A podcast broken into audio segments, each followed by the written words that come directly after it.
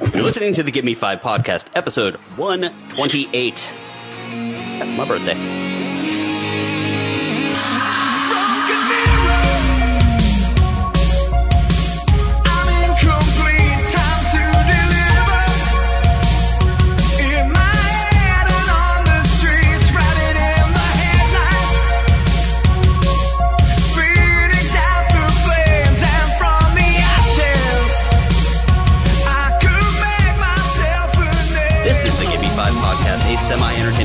Very entertaining things and some things that are a little disturbing.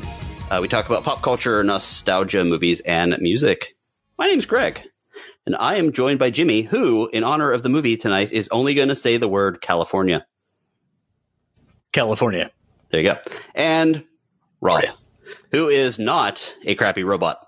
And I'm going to have to wait like 300 more episodes to be able to say it's my birthday episode. Well, we'll start doing double recording. Because you're at 128. I got to get to 419. It's going to be a while. Yeah. Uh, later this evening, we are going to be joined by Justin Connors from Ape Prime Productions and Ape Prime Esports, a film guy, a video game guy, and a very interesting chat. Really, really nice dude. Yeah. And uh, so stick Super around. he could make it. He is way more interesting than any of us and way smarter about things than any of us. So stick around for that. This week, as I mentioned before, we are going to talk about the longest Nintendo commercial ever. Thank you, Jimmy. True. Rain Man for Children. It is the Wizard. California. And it was uh, not what I remembered. it was not what I remembered. Uh, Jimmy, can you give the folks a spoiler warning letting them know that there will be spoilers discussed in this episode tonight? California. So there you go. so uh, we're we're gonna go through here. We had a lot to say about the wizard. We've already recorded that part. So we're gonna go right into news, and it's gonna be very difficult for Jimmy as all of the news comes from him. Go ahead. California. California. California. So I'm going to take you off the hook here. Cool. Uh, guys, I've actually got some board game news, which is uh, Ooh, okay. something I've I've had before. Uh, we thought that there would be no officially licensed products coming out of the Friday the Thirteenth franchise, but alas, there is. This summer, the officially licensed Friday the Thirteenth board game will be coming out, where you get to play as a camp counselor and you get to try and avoid Jason Voorhees. Why, alas? But California. California. Uh, never fear, alas, I don't know. Um, we are getting some officially licensed Friday the 13th products finally coming out. I don't know what that says for the legal battle. Probably not much.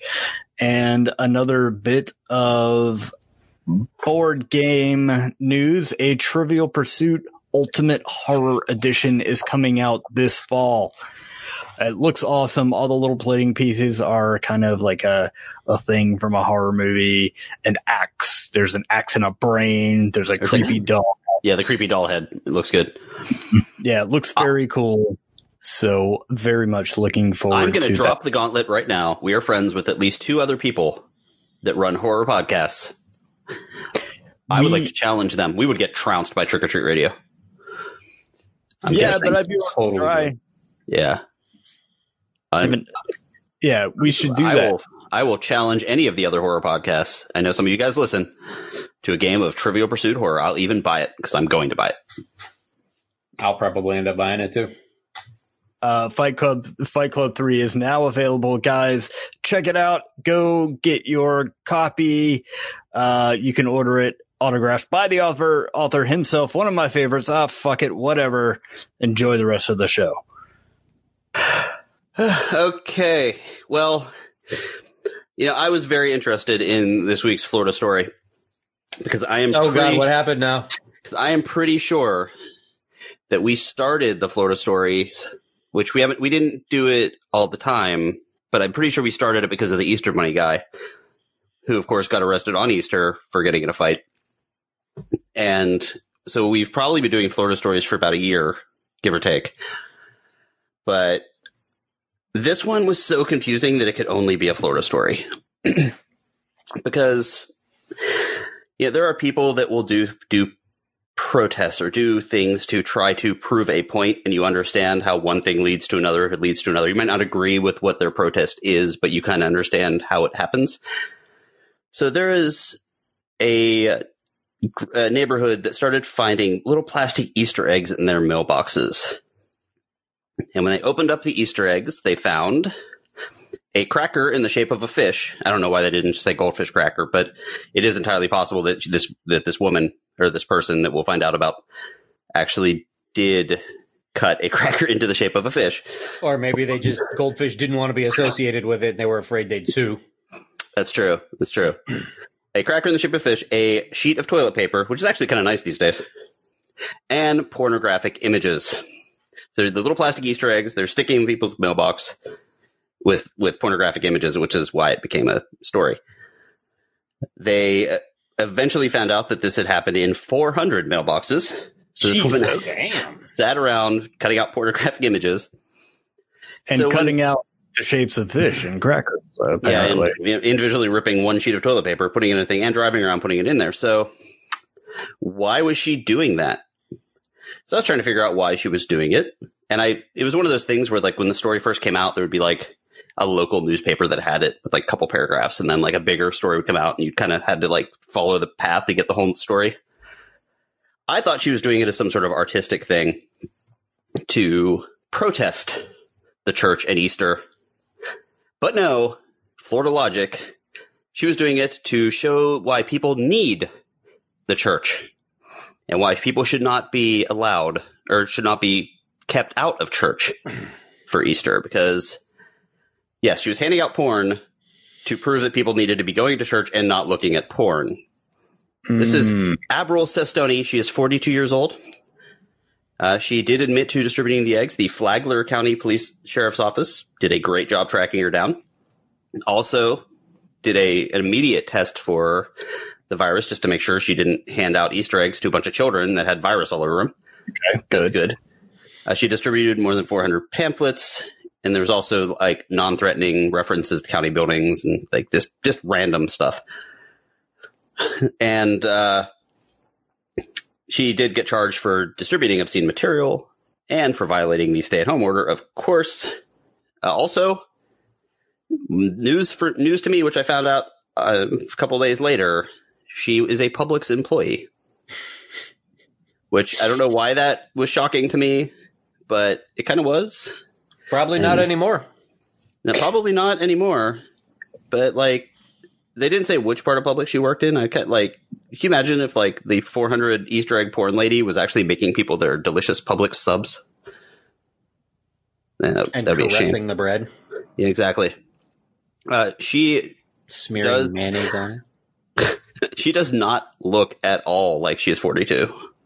Like we do a lot of these stories, and a lot of these stories, uh, I will send you the picture there. A lot of these stories, you see it, and you can like be like, "Oh man, drugs not so good to this person." Like this, this person looks well older older than 42. So that is our Florida story of the week: Easter eggs full of pornography.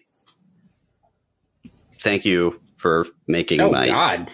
Yeah, she joined the wrong church because everybody knew Scientology is the one that keeps you young. with their celestrons or whatever. Midichlorians. Yes. And on that note, we are going to move on to our interview with Justin Connors. Well, as promised, I'm here with Justin Connors, the founder, creative director of Ape Prime Productions and Ape Prime Esports, and guy who has been showing up on my Facebook feed in a bathrobe talking about life in general. Welcome, Justin. Hello, hello, hello. But you know what's Welcome, crazy sir. about that? Thank you. I, I I've done so much random big things in my life, but the thing that people ask me about the most or tell me they love the most is the videos of me sitting in my robe in my backyard. I don't know what it is about those things, but people love that stuff. Uh, You look comfortable. Yeah, I am. That robe is comfortable. I, it, there's not. Go ahead, Jimmy. No, I was going to say that leads us to our first question. Where'd you get the bathrobe? No. Uh, yeah, not to get too deep on this, but it, like you present very good points Thank you. while dressed very casually. Yep. So it's kind of a, a little like duo, whatever Yep. there. Um, although I do like the fact that you called yourself out on messing up, messing up the Bill Paxton, Bill Pullman. Yes, yes. Oh God, you have no idea how bad I felt about that. Like I watch because I, I have a tendency to watch them over and over and over again after I make them, and I kept watching it. And then one, it literally was like I watched it one time and I heard it and I was like, did I say Pullman? I was like, and nobody's called me out on this yet. Like that, it was just it was mind blowing to me because you know obviously uh you know Bill Paxton is dead, but it was just like the fact that. You know, they're completely different kinds of actors. Like Spectrum is completely different. So I just wanted to go back and, you know, it's, it's fun to kind of uh, be able to, to call yourself out when uh, other people won't. So, Yeah, I, uh, I'm convinced that I partially killed Bill, Bill Paxton ooh, because okay. I, I was listening Oh, to a, damn. I was listening to the, uh, WTF uh, podcast, I believe. Mhm. and he was on like a week before. And I was like, that dude is a um, Bill Paxton. He's an American treasure. Yep. I'm so happy we have him. I cannot wait to see more films with him. I need to go back and look. And then, sure enough, like you know, a couple days later, I was like, Mm. wait, what? And I thought Mm. I had like dreamt it. It was like, yeah. So You put My the bad. target on him. You put the target on him. I did. Death was like, oh, who am I going for today? Ah, someone's thinking about Bill Paxton. Yeah, that'll make him real sad right Yeah. now. So you are here because you are doing a lot of stuff with e-gaming and you have your own production studio. And we love, well, I am not the video game person on this show. That is, uh, that is Jimmy and Rob. I don't have any time to play video games. Uh, but we rec- we did recently get into some fan films. Okay. Uh, Jimmy brought some, some to the table, correct? Mhm. Brought, uh, what, Never Hike Alone? Uh, yes, uh, Never Hike Alone. Big fan of that. Um, you might What know this that, one. what is that a fan film of? Never That's Hike Alone? Friday the Thirteenth. Okay. I haven't seen that one yet. I'm going to look Um, that up. It's excellent. It's fantastic. We had Okay. the director on. Um, my first foray into those was uh, Batman Dead End. Oh, yeah. That's a fun one. Uh, absolutely Yeah. fantastic. Uh, yeah, just you know, just a it's just a few. Um, fir- the first fan film that did it for me was the guy who made Grayson, the like super dope uh, uh, Robin trailer from back in the day. It Mm. preceded Dead End. It was um, maybe about a year or two ago, back when um, Star Wars was like the there's a Star Wars website that was the hub of like all fan films. Uh, this Ah, okay. guy named John Fiorella made a movie called it's like a, a extended trailer, but it was like the dopest thing called Grayson. And it was as if Dick Grayson kind of grew up. Uh, you should, if you haven't seen it, you need to watch it. It's still good to this day. Uh, especially it came out in like maybe 2000, 2000, maybe 2001. Damn. Um, Yeah. but Grayson is, is, that's probably one of the first fan films that I was like, man, I want to do that. so There's the the Punisher one as well. Caught oh, me. Dirty Laundry. That yeah. Dirty Laundry is, that's fantastic. Yeah. It's, it's, uh, it's one of those fun films because, uh, it, it relies on you knowing the character without knowing the, cha- knowing anymore. So it made it more fun. You know, we love Thomas Jane. Oh, yeah. But everything that, uh, is it Avier? Not Avier Rad. That's the, what is his name? The guy that makes those. Um, We've talked about it yeah, before. you, man, all of his like you know very fan filmish kind of stuff or fan content kind of stuff is always great. You know that you know power power slash Rangers or whatever how you want to say it. Yeah, the uh, director bootleg universe. Um, I'm Yeah, all the find bootleg universe stuff. Yeah, I love it. I love it. So And the reason why we're talking about this, of course, is doesn't take too far of searching on Ape Prime Productions. You see a Green Hornet fan film yes, yes, yes, yes. that is about 28 minutes of goodness. Oh, Mm, I'm glad you like it. Adi very well. Shankar. Andy Avi Shankar, Shankar, that's that's it. I always say those Avi are- or Rod. Yeah. Mm. So yeah, we uh Green Hornet was it was an idea I had. If you go through like if you go to my my personal site, we did a web series called Photography long time ago, probably, you know, I don't know how long at this point now. But that was like a series that me and my friends made and the guy who I casted as the lead and the guy who cast as the bad guy in that show, I took a pho- there's a photo of them together and I was like, wouldn't it be fun to do a Green Hornet thing? I said that like just off the cuff forever ago.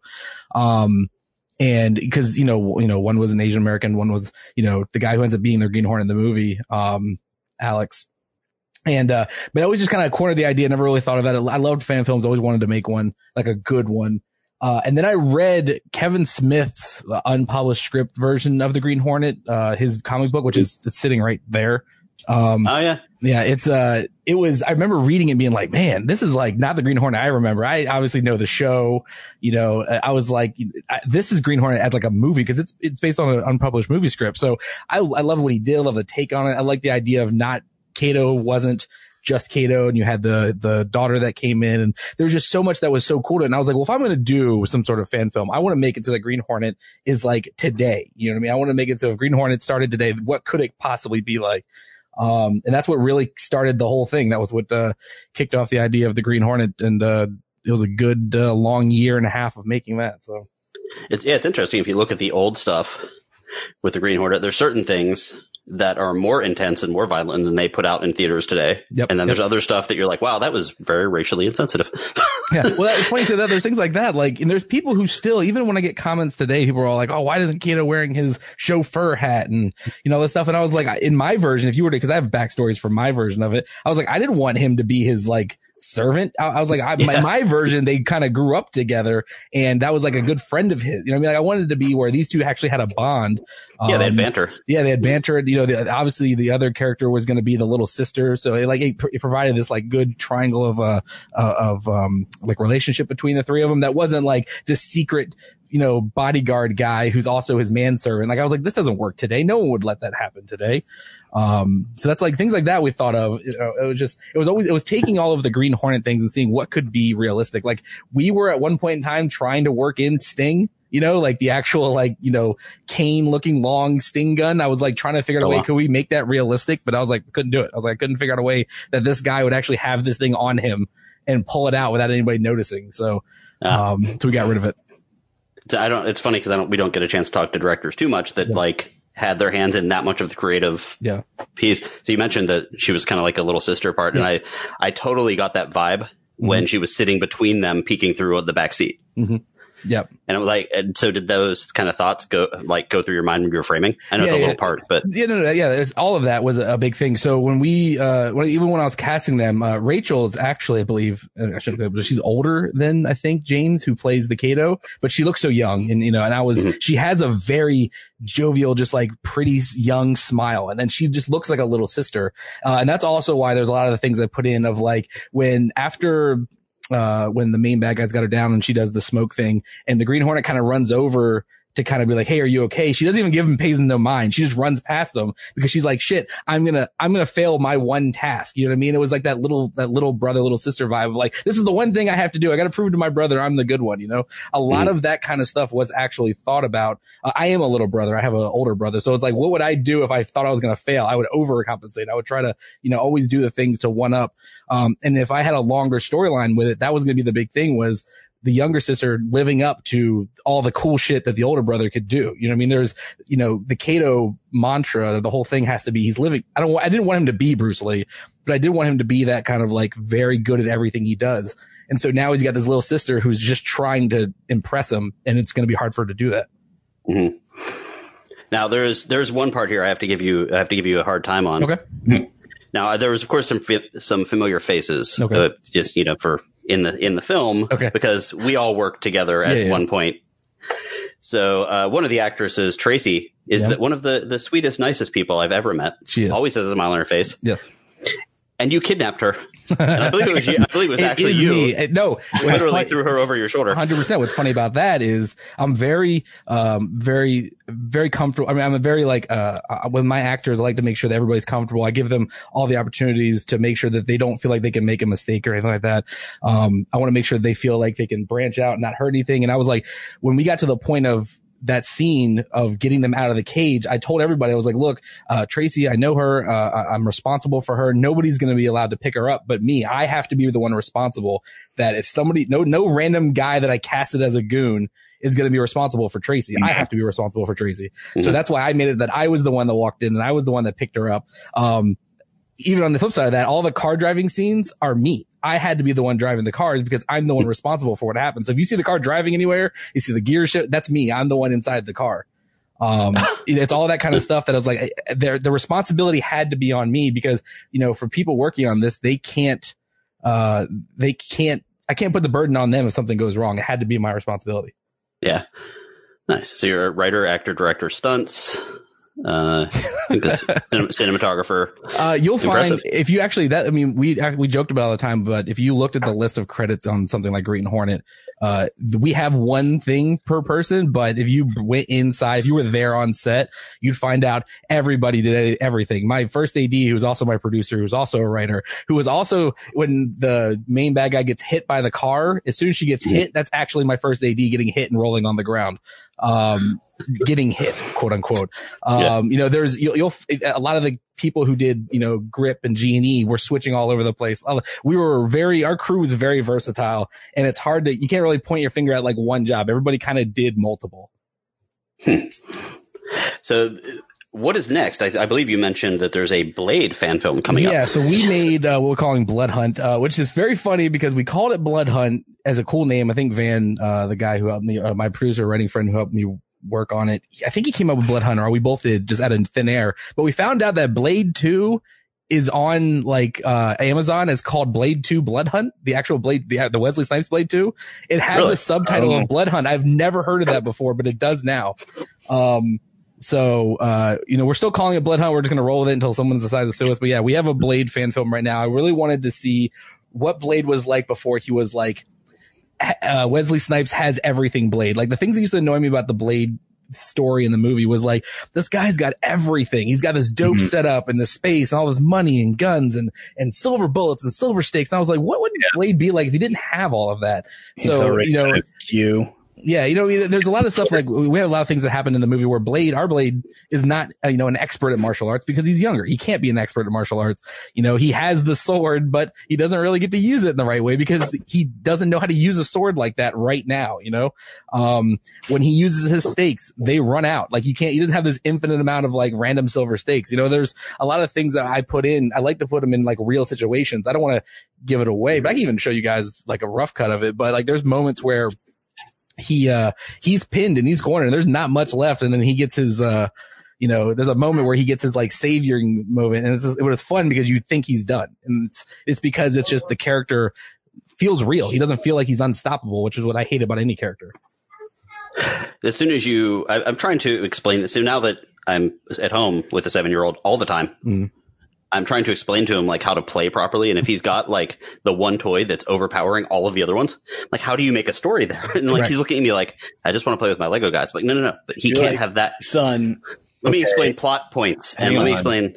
Yeah. I, I, So, love, but- I, I love your explanation of your treatment of the character Blade. Mhm. Um, I, and I, I'm not speaking for him because I don't know him, but I feel like Guillermo del Toro would be really cool with it.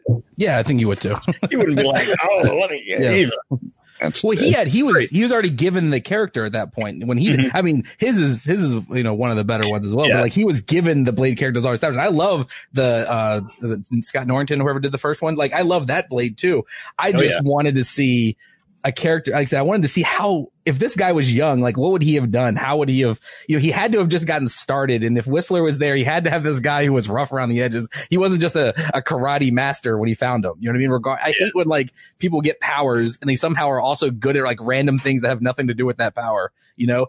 Like a vampire getting bit and all of a sudden they're good at fighting. Like that doesn't make any sense to me no. so So this just in, Jimmy, close personal friend of Guillermo del Toro, said He, he called him he'd up be okay with cool it. for you to call it Blood Hunt. Yeah. I wish, dude. Oh man, you know, look, this is an aside. I, I mean, if if you've uh, heard me talk at all, I am I am a huge huge fan of Guillermo del Toro, Mhm. and I gotta tell you, every time I go into the liquor store and I see his limited edition Patron set, that's Oh, like yeah three hundred bucks. I'm like, well, I mean, ah, anyway. hmm If you ever met him, you would be unable to speak. We were, I missed that. We were in uh, LA like a year and a half ago, and he had that. Uh, he had like a museum that he has, like a Guillermo del Toro museum of horror shops or something like that. And we wanted to go so bad, uh, but for some reason, I think it was closed. I don't know what it was. And it was like the thing I've always wished I could have went to because I've always loved. I love commentary with Del Toro. Uh, I love Hellboy 2's commentary with Del Toro. I just like the way he thinks. I like the way he designs. Oh yeah. Um, the fact that I don't know you guys, the fact that he, uh, I think it was in Blade Two. He talks about his love of vaginas and like the way he designs like that. And um, what is the one he did before with the bug? Um, Mimic. Mimic. Yeah, he actually, if you listen to him talk about it in his drawing, that's what he refers to it as. He was like, I started with the design of that and then went from there. Um, that is 100% true. We don't believe you. You can look at the commentary. Um, but it just, he has this, he has such a distinct eye and he knows exactly what he wants. And I love any director who can, who, when you ask them a question, they have the answer for it. Um, unlike other ones I've seen recently. So. Okay, so we uh, now have Rob joining us. He was unable to get in, but he is he is here, and he is ready to talk as well. So sorry he was a little quiet before, but uh, we're going to talk a little bit about esports now that one of our uh, video game people has arrived. Oh, fun! Now I have on the show said not that I want it to go away or anything. That I am not that I don't understand esports all that much because I am from an era where if you played video games, you kind of got beaten up for playing video games. Yeah, of course. And now it's like it's huge. Rob is cocking his head. Yeah, I I don't know that that was true. I mean, because we we in my in my personal opinion, I mean, we were the first generation that grew up with in-house gaming consoles for the entire length of our childhood. Um, for sure. But I think the thing that he's saying, which is a true statement with it, which was games get equated to Yeah. nerds and games get equated to, you know, and it's even now, it's a problem I have any, any, any convention I go to, any conversations, any, any large talks, they talk about gamers as if they're these guys down in basements playing their games, they're eating their food, and drinking their Mountain Dews. And I'm just, it's, it's a weird stigma that is just for some reason. I don't know if it was because of the way they were portrayed on South Park or, you know, the way it's just, it's a thing that has just been stuck in people's minds of what a Like the gamer Mountain Dew is. thing immediately springs to mind, and the Cheeto Yeah. thing, even though I know that's not true. Right, but I don't think that took prevalence until we were in college.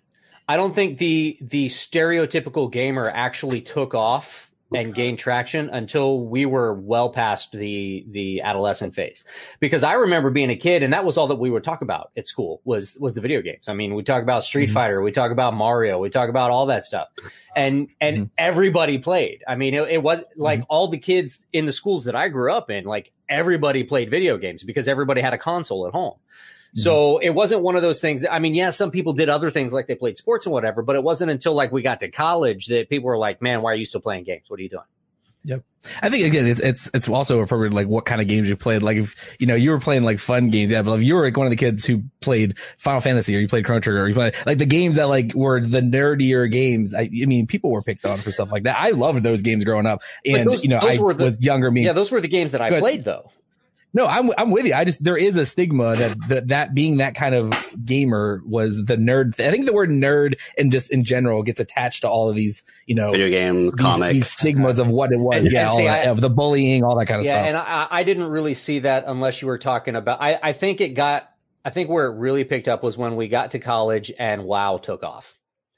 Yeah, I mean that's I, I, I think I think WoW was the was the big was the big category like the MMOs that everybody Mhm. was like, okay, he was living in his basement, drinking Mountain Dew all day, and just on the computer doing nothing. Well, that was but that was the big emergence of that and Diablo and all them of people who would literally just sit and play those games for hours and hours and you couldn't play. Well, I mean, that's not true. Probably guess you really Mario, but like you could play WoW for a whole day and never move. And not also not even get anywhere besides leveling up. Like I think that was the first. Those are the emergence of games that literally had people just staying home and creating their own worlds, Mhm. and people thought it was weird. Yeah. So now esports. And now we have The Sims, yeah. And now we have, yeah, you know, I think it's uh, living a what's the part of the virtual life as opposed to living your real life. the Sims, I don't understand, but you know, whatever. Yeah. I'm, I, I like Sims just for the house building. I like any game where you can build or craft or, you know, whatever. I, it doesn't matter what the game is. If there's a, I'll play Stardew Valley for 10 hours because I just like farming and making a farm. I just like any game where you can make something. So that that the, that's kind of uh, similar to Animal Crossing that everyone is doing, right? I agree. I'm playing Animal Crossing Yep, right there now. you go. Farmville. I I would be if I had a Switch. I have a friend who um, just keeps posting little things. He's got his guide, little person dressed up like a sailor, Yeah. and he'll post like black and white pictures of his little sailor guy at the beach and do like lighthouse quotes. I like, I'm like, oh shit! I like, I like talking about my fruit as if I'm like smuggling something like drugs or something like that. So I'll post on my Facebook. I'll be like, look, I got to move major weight. Somebody's got to open their island up. I got to, I got to, I got to sell this fruit. No questions. I don't want Port Authority knowing anything about The about game it. came out. Um, I'm yeah, furloughed. Yeah. If I had a Switch, Yeah. Forget it, dude. man. It's it's fun. I mean, you know, if, if you can get one, definitely do it. It's, it's a lot of fun. sold out everywhere. Instead, I've been Oh, yeah, right now, yeah. Um, yeah, I've been uh, jumping back. See, for me, you, you talk about sitting here, you know, these stigmas that we have. I was one of those with Yep. Diablo. Mhm. Um, I got to a point with with Diablo where I was going to uh, was it multiplayer.com. Mhm. I paid for it before BattleNet was a thing. um, I had a trainer for Diablo, Like an actual so person. I was cheating. No, a trainer, a uh, uh, like that that mug, sir. Um, I had a will link to the Ape Prime store, so you can see what I'm talking about. um, yeah, trainer. It was a it was a little like program you ran on the side that basically made you. It was like a game genie Yep. for it, and I would just be an asshole and kill people. But when we moved to Charlotte, North Carolina, I was 16, and I would play StarCraft uh, Brood War Oh, I love that game so much. all night. I would wake up at six o'clock in the afternoon. I would start playing Brood War around 10, and then I'd go to bed at like seven o'clock in the morning. I loved any of those. I wish they would come. I mean, I'm surprised StarCraft 2 is still the one main version of that game left. I like, I, I know they're re-releasing Command and Conquer, but like, I feel like we need another version. They, and they had the other one. They had the Star Wars one, but like, I want that. That's the new game. I want that to come back. I don't care if it's a fucking The RTS? Fortnite version of it. I just want, yeah, Those are- those I want favorite. a good, strong RTS. Yeah. Give me that with the simplicity that like Brood War had. Mhm. I would play four versus four, no rush, 20 hmm. minutes, unlimited resources. Those games would last hours, man. I I Hours. loved some StarCraft. I just wasn't fast enough. I Yeah. That's why that's, I, yeah, same, same thing, same thing. That's why I played no rush games. Like, And I- some asshole would launch Zerglings. the first at time I me, tried to but compete with somebody who was actually really good at resourcing and doing the thing quickly, and I just get embarrassed. I'm like, I can't play this game anymore. It was, I, I, if I, if my thing is, if I can't be at least decent, then I don't want to play it because it's like, what's the point, you know? And uh, I got to the point where the, people were just blowing past me, and I was like, I can't play That's- this game anymore. Oh, I That's can't my problem with now. like PvP. I can't. Keep I actually, up. I absolutely want an RTS that's like GI Joe that just uses the GI Joe. That'd be vehicles. great. Like That'd be great. Pitch it, make it happen. That'd be great. You got some vehicles yeah, on me. I've got the, I've got the 3D models. Okay, so e- we're going back to esports here because I we're, Yep, plenty of time. We're going to be talking about video games very, very for soon. hours. Yeah, it could be bad. Uh, so t- talk about it. What what do you got? What do you got with Ape Prime Esports? So uh we started. It's funny. I, I just saw that with with a little post that tells you what you did this time last year. This time last year, we actually I was on my Twitch stream announcing that we just started Ape Prime. So we're officially one year today. Uh, interestingly enough, from when I first announced it, um, the idea was that I wanted to put together an esports team. That's also an apparel brand that uh you know it- it's funny because all these things now, if you know anything about like a, a a team called 100 Thieves and all that. These are becoming the norm, but they were just getting started when I was starting. So it's very interesting that they're all becoming the thing now. But I wanted to have a team that wasn't just the same things. I, and that's something you'll notice a lot about even what I do is like if I start seeing everybody doing the same kind of stuff, I try to do something a little different. Um, so I made sure that when we did, uh, our, my players, when I was approaching them, I actually was trying to make sure I was approaching with a lot of diversity because all I kept seeing was a lot of, you know, Caucasian young men that were being, who are on the teams. I wanted to reach out to, uh, things that were past that. You know, I really, really wanted a woman on the team, but I just couldn't, sol- uh, couldn't get my hands on one that really wanted to play competitively. Um, but uh, when I was presenting the team, I was making sure that my designs and my, my space all felt fresh and new. Uh, you know, I didn't, I took the arms fall, crossed you know, photos where like someone's like, I play for this team and their arms crossed. I took those, but I didn't like them. So I hired a fashion photographer to go out and shoot my team, my apparel in a way that she would. Um, and a lot of people have really appreciated, uh, the way that we've displayed the team. Now on the competitive side, I started with, uh, or Florida in general is a great fighting game state. Uh, Super Smash Brothers in general is huge in this area. Um, so I made sure I, you know, picked up a Super Smash Brothers player. We had a young man named, he went by Goblin. Uh, We had him until recently. Uh, he, he is, and he, he he's just a, he's, he's a really like, uh, intimidating looking guy. And that's why I wanted him. Most people weren't picking him up because he wasn't, I don't think because he wasn't, uh, he didn't have the atypical look, but that's what I liked about him. And he was very, he's very intimidating. He's probably one of the best players of Roy in the world. Um, and when we uh, picked him up, you know, then it was like, okay, what do I, what other games do I really, really like? Um, so I went, I love Dragon Ball in general. So I made sure I went after a Dragon Ball FighterZ uh, Dragon Ball Fighter Z uh, player because I love the game, love the way it looks, and I happen to know uh, this young guy named Chris Jackson who goes by Jaxin with J A X I N, and he had a great look. He's a great dude, really respected in the community, really well spoken, real just a great guy altogether. Uh, and I, I kind of was watching him for a few months before I picked him up and signed him up. And then I also signed a Tekken player early. So my first initial foray was just fighting game players, uh, because that's what's big in the area. It's easier to manage single players versus like a whole team of the bigger games, you know?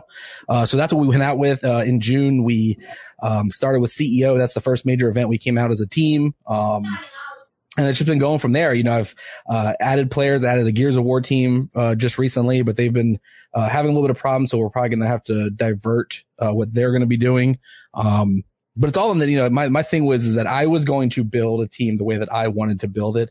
I wasn't going to do it uh, in a way that was just like everybody, it kind of comes a, a, cash grab at some point. There's a lot of people who just want to get into the space because there's money there. Um, and I really love it because it encompasses everything I love. It's content, it's, it's video, it's games, it's competition, it's sports. Like it's all the things that I love in one spot. So, uh, I, I was like, I, I really want to make a team and that's where it all came from. Nice. So you handle a lot of the marketing. You handle basically everything. Everything. Is there like, everything. is there like training regimens or you just kind of assume that these people are good to go? For the players?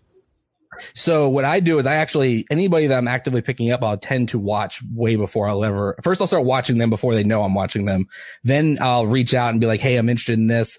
Uh, I start to really kind of get to know them. My big thing is more who they are sometimes than how good they are. Uh, and so if a player, a player can be dope at a game, but if he's an asshole, I don't care. I don't care at all. Um, uh, I'm big on that. I, you know, if it, and that's, you know, that's a thing I, I hate even for most of the fighting games now is a lot of guys just like to be assholes. Now I like a good, like, like a competition, like old raiders, like, you know, badasses who come in and everybody's like, oh, like that's one thing. But if you're just openly being a young, little little dick. I'm like, I don't want anything to do with that. You know what I mean? If you're, you know, if you have, uh, uh, what's the word? You have you voice your opinion in a negative way that isn't, uh, in a manner that I think is, you know, becoming of a player that I want on my team. I don't care how good you are. I'll get rid of you or I won't even look at you. Um, professionalism is a big thing for me. I, I take it very seriously who I bring on. There's a lot of people, especially for the smaller teams like me, who will just sign anybody. They'll sign anybody who wants to be a part of them. They'll put on people that are streamers just because they want to be on a team. I could have more people, but I don't want to because I want to make sure I'm bringing on people who want to wear the Ape Prime, to be a part of Ape Prime. They're going to put in to the space as much as I'm going to put into them. I look for that for everybody. Uh, have you seen? I want to play Rocket League. you have a terrible personality and you're an asshole. you shut your poor mouth. he, there you he, go. He does right quite there. a bit of uh, of the Rocket League. So you know, it's funny. I played soccer since I was a young, young kid, and I, for some reason, I've never played Rocket League. I don't, I don't, I feel like I'd, I would at least have an understanding of the mechanics of Rocket League, but that's the one game I don't play. I, I, it's currently my favorite game. I love, I love the that's game, awesome. and I played soccer growing up. Also, I mean, I played yeah. soccer for 13 years. I feel like you have the general knowledge for the game. That's what I figured. That's why I should like it. I just never played it. Yeah, it, my my mechanics are not the best. I mean, I feel like I feel like my rotation. I'm like I understand the rotation. I understand rotation, yeah. and I'm usually in the right spot. I don't necessarily always pull off the shot or pull off whatever, yeah. but I occasionally do some really good stuff. But it's mm-hmm. not all that often. but you enjoy it though. I That's do, all that really matters. Yeah, yeah. That's the part with all this is too. You have to still. There's a lot of guys now that grind the game because they're decent at it. But it's like, look, if you're not liking the game anymore, you just got to drop it. You got to mm-hmm. move on. Like, there's no reason to stay competitive in a game you don't like anymore. That's it exactly. I've got to, and I've been meaning to, just over the you know since this kind of isolation began, I have got to to grab Tekken again, that's all I did when I was in high school. Good luck, uh, man. I'm a Tekken fan as well, and I've been playing, and I try to play online. First of all, the netcode sucks online, but like these kids now are just so good. Like playing online is just it'll break your heart. These kids are just oh, stupid oh, sure. good. And and you'll have yeah. some 11 year old talking about having sex with your mother. Some eleven year old trash talking you. I, I had sex with your mom last night. You. I will say this though. Me and my brother were talking about this playing Call of Duty the other day. Was the Call of Duty lobbies now? Even though people like all that, they don't compare to how they used to be about four or five years ago. Like they've definitely tamed down. I guess it's because we've understood how to use the mute button now. But like four or five years ago, like original Modern Warfare, Modern Warfare Two lobbies, like they were some the things that used to get yeah the things that you used to get said in there were like hands down worse than anything gets said now. Mm-hmm. Yeah, I was. I, I can't do PvP.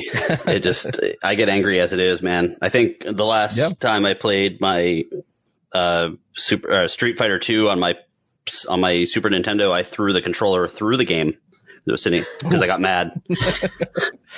oh and man, Joe Montana football. Oh man, many a Sega controller. Yeah, man. Ooh, if I didn't win by like 90, 100 points, that oh. thing was going. Yeah that was a rough game. Yeah. Yeah, right now I'm uh I'm just kind of going back through some some single player stuff. Uh I I've been real into and for a very long time into um horror and horror games. Mm-hmm. And I'm uh working back through Amnesia the Dark Descent. Oh wow. Okay. Hearing that uh there will be a new one coming out soon. It's very exciting. Mm-hmm. Some Doom, some Soma, um Outlast, just scaring myself because um, it's fun though. It's an experience. Like sometimes that's what games need to be. You know, what I mean, it's like again, like he was saying, like you don't want to play a game where you're, you're you're going out and shooting, getting killed every ten seconds, getting pissed. When you could just be like, I'm in this world, I'm in this story. Mm-hmm. Uh, you know, I'm gonna enjoy this. You know what I mean? I, am gonna even if it scares me that I get scared half to death, you're gonna enjoy that moment. That's what the game should be for the most part. Mm-hmm. Yeah, so so Jimmy mentioned. Uh, isolation so I, just in the world of esports i was i've been really wondering about this because a lot of people are understanding streaming now and cameras mm-hmm. and online mm-hmm. and all that stuff. And is there, a, and a lot of people have a lot of free time on their hands. Is there, do you see an uptick? Do you see any changes just between esports? Are people able to still have tournaments? Is so the big issue that a lot of people have when it comes to esports is that there is two different things. There is gaming and there is esports. Mm-hmm. They're completely different. Um, a lot of the numbers get conflated and mashed together to make these giant numbers that you see.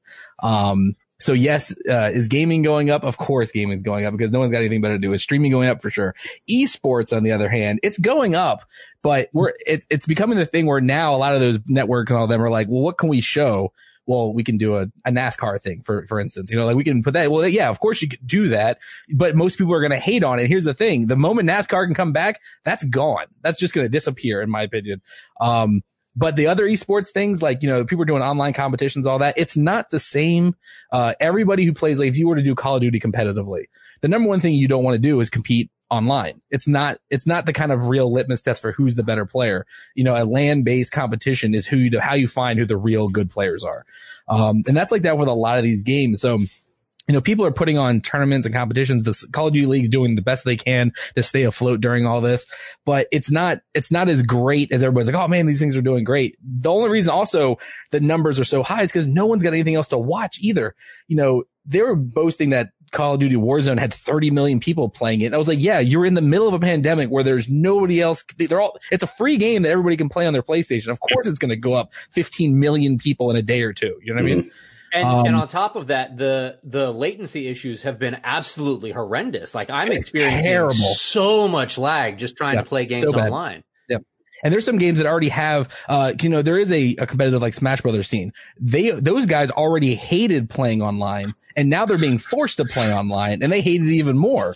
So it, it's there, there's, there's levels to esports. There's still, I mean, don't get me wrong. There are still big, the bigger esports than even I'm a part of that are going to figure some stuff out and do decent, you know, but it's not like this, like, everything's amazing now because people are at home and watching esports. Because if you, that was the case, then there'd be more networks showing more stuff that's on Twitch than there is right now. You know, mm-hmm. like you know, if everybody's talking about like, oh man, all these things are happening, then why aren't more people showing it? If everybody's all like, esports is on the rise, I, one or two networks are showing some stuff and everybody else is just watching people play the game because they like watching gaming on Twitch or anything like that. You know what I mean? So it's not the same thing.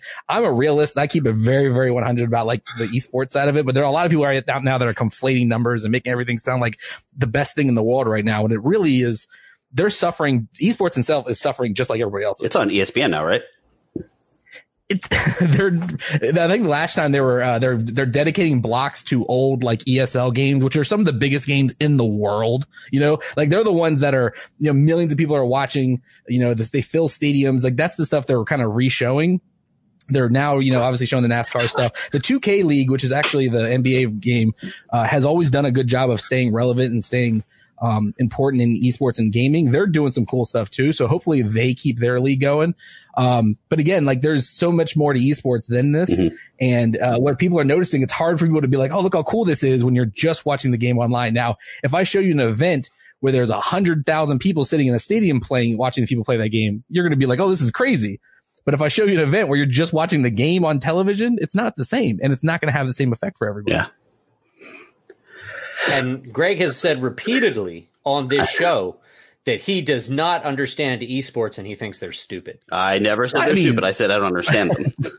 No, and it's it's I a don't get it's a common thing. Yeah, no, it's a common thing. The the the the thing you the argument you always hear from somebody who would normally be me is, you know, well, if you like football, you're not playing football, you're watching somebody else play football, Mhm. right? Right. That's usually the argument you hear.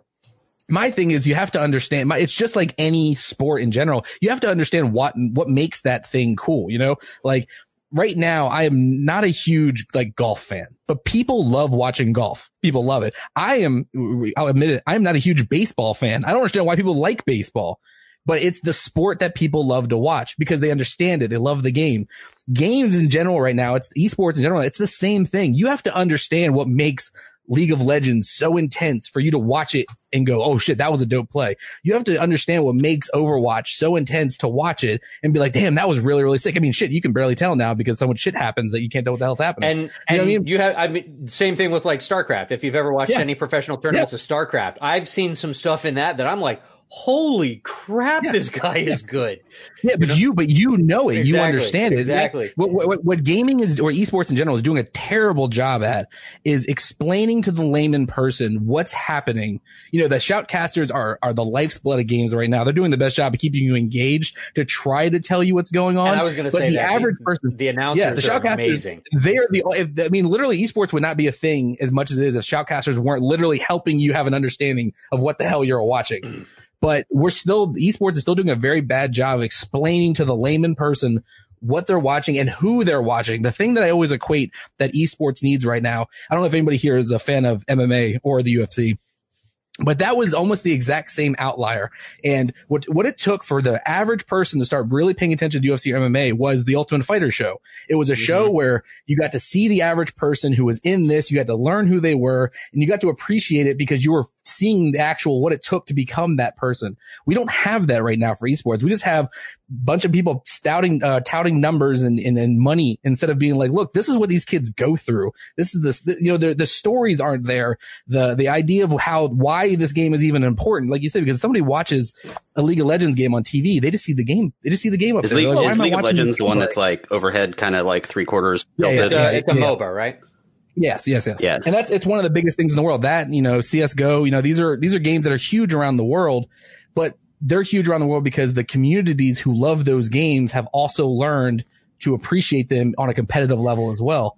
Right, but by the same token, that same argument can be applied to any sport. I mean, if you sure. if you don't understand football and you're watching football, you know, if you don't understand the game, it's kind of irrelevant. You think it's stupid. We're going to go back in time to what, 11 year old Greg? 12, well, hold on, let's see, 77 to 12 year old, 12 and 13 year old Greg, where a movie came out that blew my mind despite my, my hesitance to be into like the esports world.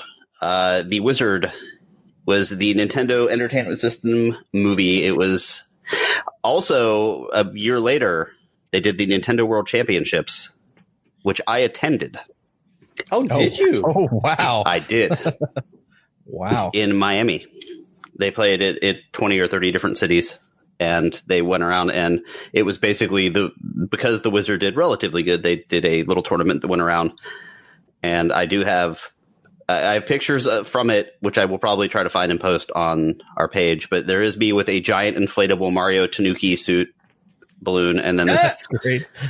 and also I was super excited to get a chance to play Mega Man 3 before it had come out and the Punisher Nintendo game before it came out. Wow. So I do have pictures of me doing those things. Um, Gemini Man level for Mega Man, by the way. But anyway, we are talking about The Wizard, a uh, movie which, uh, Jimmy, you described it best in your notes.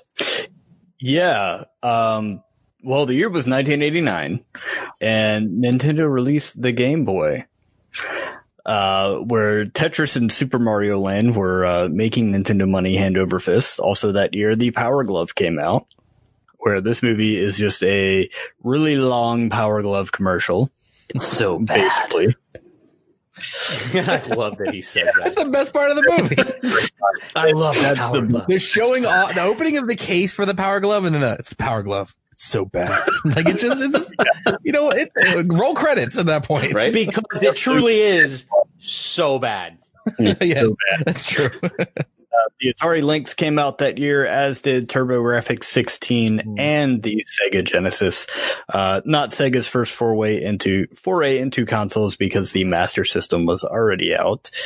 Um, yeah, uh, the Wizard is a really long commercial for Nintendo, and it is Rain Man for children. That's So on the surface, the way I remembered it, it was just a really fun movie about a kid who was, uh, I'm going to say this, how I felt about it before watching it again.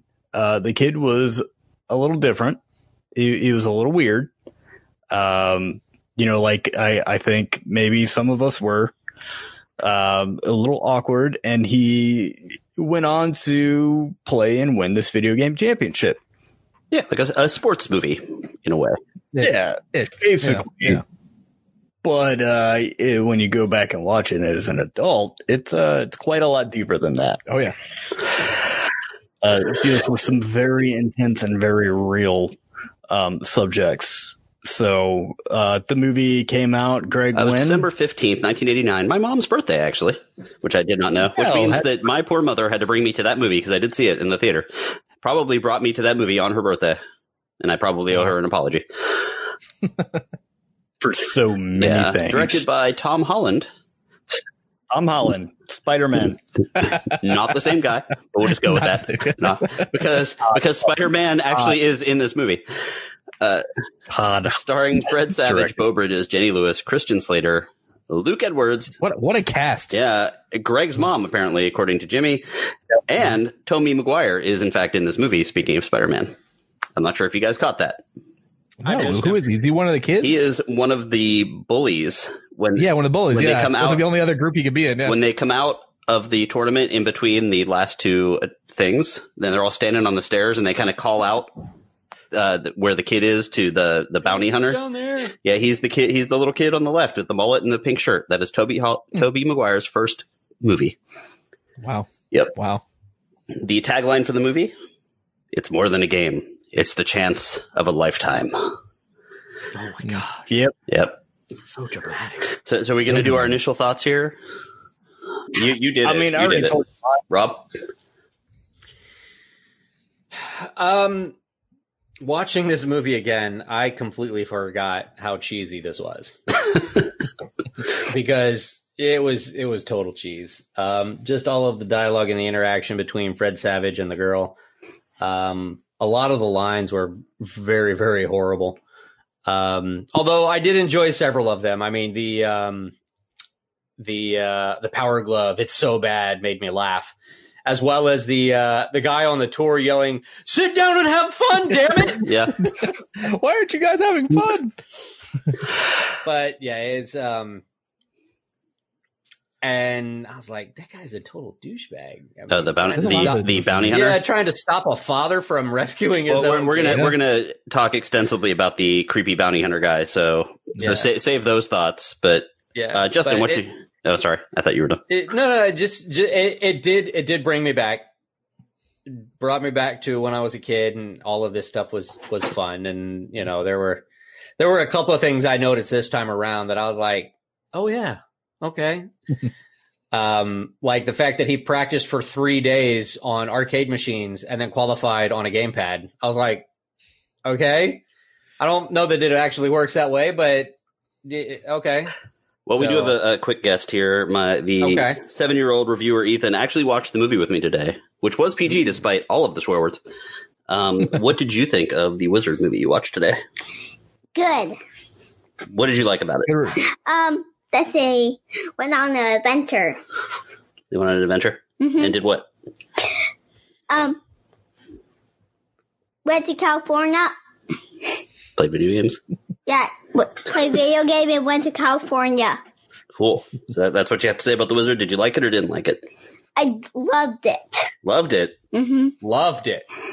I'm trying harder, I guess. Okay, go to bed. Peace out. Peace, Peace out. out. I'm stuck on a wire. Well, see, it's still it's a kids movie, and the kids like it. You know. The in-depth review from our seven-year-old correspondent.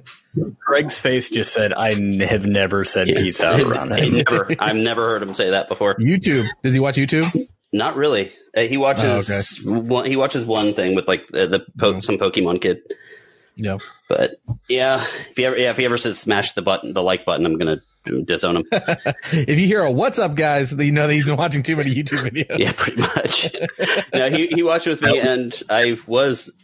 This is kind of in the era before like PG and PG thirteen had really like figured itself out. I think Mhm. because there was a lot of of swear words that, and they all happened in a very short period of time.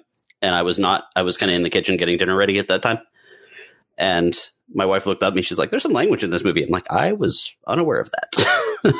Yeah, it definitely was a different time then. I uh I, I remember I remember I mean I was four when the movie came out and I still I remember uh seeing it and watching it again, I had forgotten that they actually explained why the kid doesn't talk. Like I forgot that there is like you understand the trauma that he had. I just remember him being a kid who was good at video games and didn't speak. That's like that's all I remembered from the movie Yeah. last time I saw it. So I was like, oh, there's an actual backstory to this kid. I Mhm. thought that was the whole thing. He was this like mysterious little non-talking kid who made his way to the uh to the thing with Fred Savage and the girl. Somehow they survived a, a cross country. This is what I was remembering. Um, but yeah, it was, it's, it's, it's a, it's a movie, you know, it's, it's fun. It's that ending scene, talking about like sport, esports. We can get into it. We talk, we talk about more, but like that ending scene, watching it back is like, man, people had no idea what the hell they were watching when that scene started. And they were just like, oh, this is exciting, not knowing that that has nothing to do with how the game was being played. And they were playing the game on like a controller as thick as this cup. Like they were like, mm-hmm. they were like literally like, I'm like, I don't understand what they were trying to convey. I think somebody, I think they made the movie in post, like that ending scene, like they figured it out in post because it doesn't make any sense when you watch it back now. Mhm. Um, Like, but yeah, I just remember, I remember seeing it again and being like, uh, like watching it again, like, oh, the, the kid had a backstory. That was the thing I did not remember. I also, this is a tangent. I'm sorry I'm going to say this, but you remember the, the cartoon Cinderella? yeah, like the original. Yeah. You know, they have the little, yeah, they're the little mice. Mhm. When I was a kid, I swore to God that those mice spoke English. But when you watch it, they don't say any actual words through the whole movie besides the song. And when I watched it back, I was like, I, when I was a kid, I swore to God those mice were saying actual words. And this was that same moment when they when they revealed the kid's backstory. I was like, I thought the whole thing was he was this mysterious little non-talking kid, and they were just getting him to uh, the thing because they saw him play Double Dragon one time. So Yep. Yeah. He was he was like some kind of autistic savant or something. Savant, yeah, I But thought that was the whole thing. He's, he's not. He's just traumatized. He's not Yeah. actually. He doesn't. Well, I mean, maybe he does, but you know, he kind of he clears it up at the end, and it's like, oh, okay, now he's fine. Yeah, like touching on the Rain Man thing. I thought that was like the whole. I what I remember was I thought that's why they wanted to get him there was so they could win the tournament money. Like I didn't remember there was like this whole deep thing with her being like from a trailer and stuff. Like I thought it was they found this kid and they were like, we should get him to this tournament Yep. so we can win money. yeah, that's what I thought so too. I remember when the girl who I was, uh, I'm a year older than you, um, I guess, uh, I was, I was five and I had a huge crush on the redhead. Yep. Um, but I, I did remember when I was watching it, she's like, Oh, my dad, he just sent me here to do this and we got a big house and I got a ton of friends. I, I remember watching it this time and being like, wait a, oh, wait a second. She's Uh, lying. liar, liar, pants on fire. So he actually turned off And the movie I- right at that point. He never saw the rest of it. He was just that mad. He was like, liar. like you, I I was just like he's just this quiet kid who oh, and then I'm like oh shit, like what? Of course I didn't understand that when I was five. Yep. It's the heavy stuff you just don't think about when you're younger. It's the thing that they can fly right over your head, you know? Yeah. He was just like watching Animaniacs. Yeah. You go back now, you're like whoa, Yeah, that is so true. Like you got away with that? yeah. Or it's Ren and Stimpy. You're like, what? I watched this as a kid. yeah. Yeah. So, so my, uh, well, I mean, my initial thoughts, like I, I, again, I saw this in the theater, but I always had a really big problem with movies where the parents were not like there and the kids were like off, like doing horribly dangerous thing. So like, it took me a, treatment. it was a really yeah like goonies was really hard for me as a kid and Yeah. never ending story and all that and i don't know why it was just kind of like like even like people say like their reoccurring nightmare was X or Y or Z or whatever. Mhm. My uh, reoccurring nightmare was always long periods of time where my parents didn't know where I was and I was out doing stuff. And like watching this again gave me that feeling because I was like, are all the adults in this movie complete idiots? But like, Yeah, you know what? You know what my recurring nightmare was? Sorry to cut you off. It was sleeping on the couch and somebody stabbing me. and I told my dad about it, and he said, "You know, son, if you have a dream three times, it'll happen." parenting. Never flipped that couch since. so speaking of terrible, terrible parenting, now like, like I was watching this and I'm like, if I, the parents were so bad and the adults were so inept in this, it was insane. And the fact, but the fact that like they lived in a world where people randomly would show up in the same places on a cross country trip, like they would all end up at the same diner at the same whatever. And like run into That each other randomly, me. that it was like, okay, maybe in this world, adults can be completely inept and still run into each other. Like they were able Well- to find each other in a in an amusement park, and I can't even do that if I while I'm texting with people. but but to be fair, they were all fair. following the same trail, so they would very likely end up at the same locations if they got the same clues. So it's it's not like they just randomly ended up at the same locations. I mean, they were both following the same trail, so it's highly possible that they would end up at the same place at the same time. Well, the diner was a coincidence. They were both seemed very surprised to to run into each other. Them But all meeting at that diner is crazy. yeah, that is the most like, oh yeah, this random diner on the side of the road. Let's all stop here. yeah. Of You course, they know what weren't I mean? going Like, that's a very- across the whole country. Either they were just doing the. but Yeah. it was it was actually very interesting watching the movie with him because he was like, "There's a lot of sand in this movie." Yeah. because I and, he, and I'm like, well, they they filmed it here, and I brought out a map and I showed him and whatever, and he was like, he's like, oh, so like this is where all the gold is, right? I'm like, yeah, No, son, this is Tatooine. yes, yes, it's Tatooine. so, yeah, there was definitely a lot of nostalgia in this. That I immediately perked up when I heard the theme song to Double Dragon. You mentioned that part earlier when he's playing in the in the gas station, whatever. Mhm. And that theme song, man, it's so good. like just and but I thought it was so interesting that they again they lived in a world where everything related to a video game perked everyone's up. Like the guy behind the counter was like was like watching the kid like, "Oh my god, he's really good at this." Like eh, how could you possibly tell if someone is good at Double Dragon? I don't, what my thing was I couldn't remember a score even being important to Double Dragon, even Mario Three for that point. Like I remember like those games that had scores, and I was like, who paid attention to the score enough to be like, oh man, I got six thousand points or fifty thousand points in Double Dragon. You I know, paid like- enough attention that when I saw it this time around, I was like, there is no effing way he got 50,000 points in 40 seconds because he was playing that game for like 30 seconds. He Yeah. had 50,000 points? Hell no. Yep. and you hear when they when they bolt when the cop comes in and they run down into the basement or whatever you hear as the girl's coming down you hear fred savage asking jimmy he's like how wait how'd you do that and i was like he didn't no nobody got So that what we've learned points. is the kid is a hacker. That's what we've learned. He's running around with a game genie that no one knew he had. He's a hacker. He's not a wizard. no And of course, seeing Ninja Gaiden, Ninja Gaiden was my game. I love that game. What is it? It- or wait, say, what's the guy that signs him up? He goes, "It's Ninja Gaiden." Yeah, he like, yeah. Hi. and they say it too they're like oh ninja guy den he knows that one yeah. Nobody said that Mhm. You could, de- oh, you can definitely tell adults wrote this movie, like o- older Oh, adults. for sure. They gave him a list of things that needed to be in the movie, and somebody was just like, "All right, plug Check. that over there. Yeah. Yeah, plug that over there. Plug that over there." That that They had Shigeru Miyamoto over there without a translator. We got this thing called a power glove, but it's not important to the movie. How do you fit it in? I got it. random random Western kid. yeah. That that dude that actually signed them in, he's actually been in a ton of stuff. He, he's uh, he's Pintel in the uh, in the uh, Pirates of the Caribbean movies. Yeah, he's the the. I, I love this show, so I'm not ashamed to say it. But um, in Once Upon a Time, he plays uh uh, uh Dopey or not Dopey, one of Oh, one yeah. of the dwarves. He plays one of the dwarves. Yeah, uh, he was was he grumpy? Grumpy. Yeah, that's Yeah. what he plays. Yeah, Yep. they have multiple things. That's what I love about that show. Yeah, But yeah, it's uh, yeah, he's great. I love that guy.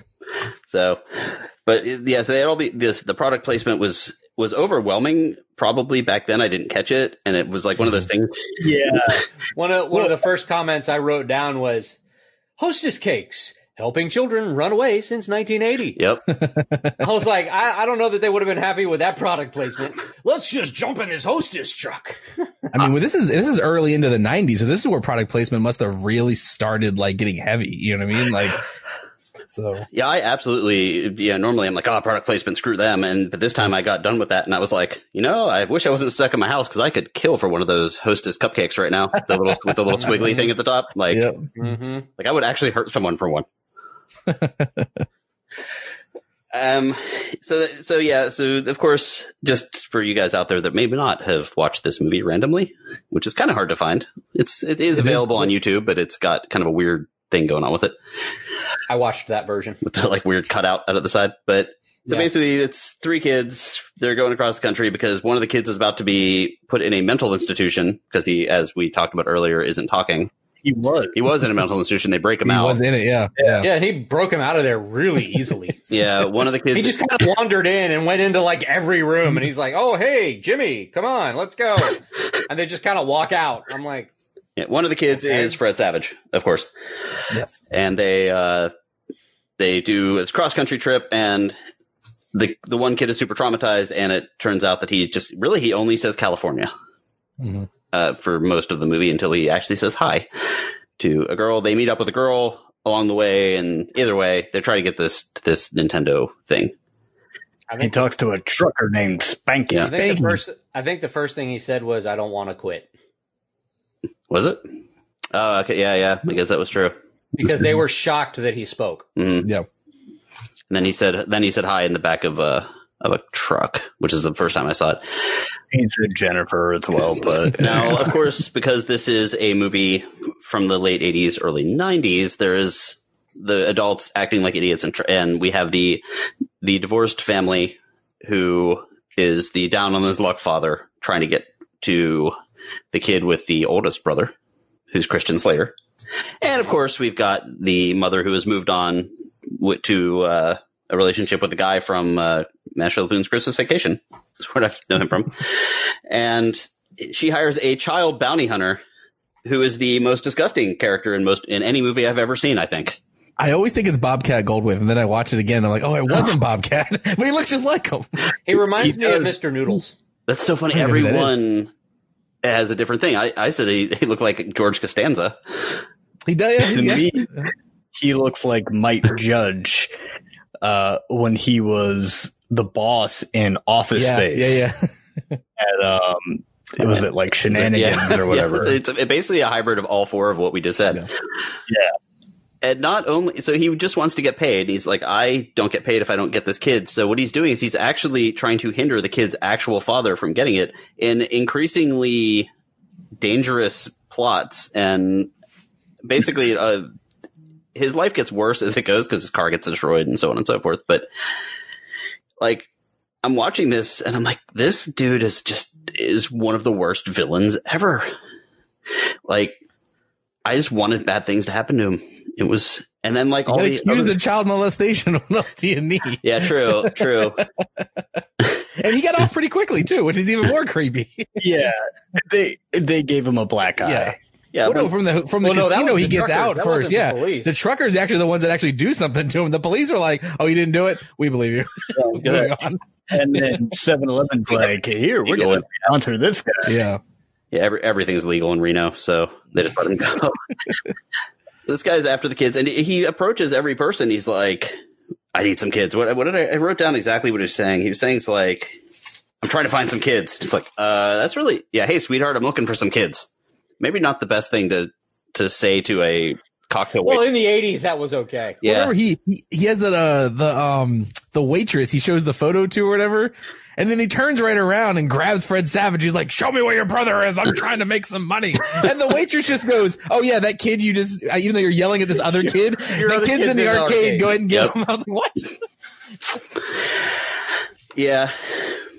In that, that same scene, I, I really wish that uh, that old man in the Speedo What was up with that? actually, I he turned to the guy. Oh man. Like he was like, I'm trying to find some kids. And the old man like turned to him, and I thought he was going to be like, "Yeah, me too." And it- you know, Yeah. I like, Oh, "Ah, God. where's this going? Okay, and then he just turns back and he's like, "Yeah, I'd like a Pepsi." Like that's fucking normal or something. It something. was weird What I for wanna so many levels because of that. you know, what I want to believe, I said somebody who's, you know, shoots the scene. Like, I want to believe that that guy was just hanging out somewhere near this scene. And the director was like, give me that old dude in the blue Speedo. Get in this scene right now. I Or need you in even this better is that that guy is a money guy and he was like, look, I just want to be in a scene in the movie. I'll put, you know, a hundred grand towards this movie. Just put me in a scene. And he shows up wearing a blue and he's like, this is my scene. This is the one I want to be in. Cause that happens as well. Um, I'm gonna get all the but I really want to hope that the director just saw this guy on the boardwalk somewhere. I was like that guy. Yeah, we bring need him him. over and put him right there. Sign this form. yeah, well, like it was weird for many levels. One, because he reacts to the scene, which usually usually don't see with extras. Two, Yep. He ends up the you hear his next line, even though he's not the camera's not on him. And I was like, is this? I don't remember that guy. Does he have like a bigger part in the movie? And then it just cuts away, and I'm like, and I cracked up. And my kid's like, what? And I'm like, old guy in a bathing suit. I just yeah, just Um, move move along. It is something, and it's Yeah. so bright blue. It's like, what else are you gonna look at And back it's like there? Like, neon blue. yeah, it's I like, mean, look it at is- me. yeah, there is there is no No subtlety, yeah. I was like, because when I saw the scene, I was like, damn. Like octogenarian in a speedo. Yeah, I was like, you go, guy. Yeah. What? just confident, you know. Yep. Mm. Yep. Working that speedo. You would think it's Florida, but no, it's California. Yeah. So, we, we did talk about it. Let's let's get right at it now. The, Giggity. The yeah the the girl who basically as the bounty hunter is about to catch one of the kids, the girl uh, Haley screams out, "He touched my breast." Which uh, hearing it once is like shocking, especially now. But then it, it becomes like a plot point for several more times. Mm-hmm. oh, mm. And I think it might have been funny Yeah. back in the day, but it was totally not now. Yeah, yeah, yeah. even when he's and I'm gonna go ahead and say it because it's part of it Yeah. where he's like, she doesn't even have breasts. Yeah. I'm like, Creepy. She's a kid. ah, yeah, it's. They got away with different things back then, though, dude. I got to think about. You, you remember Three Ninjas? Oh yeah. Mhm. the beginning of Three Ninjas, they do the top of Old Smoky. But they, they go top of Old Smoky, covered in blood. I shot my poor teacher with a 44 slug. That's the first five minutes of that movie. As three kids Wow. saying they shot their teacher in the head with a bu- gun. Like things were much different back then.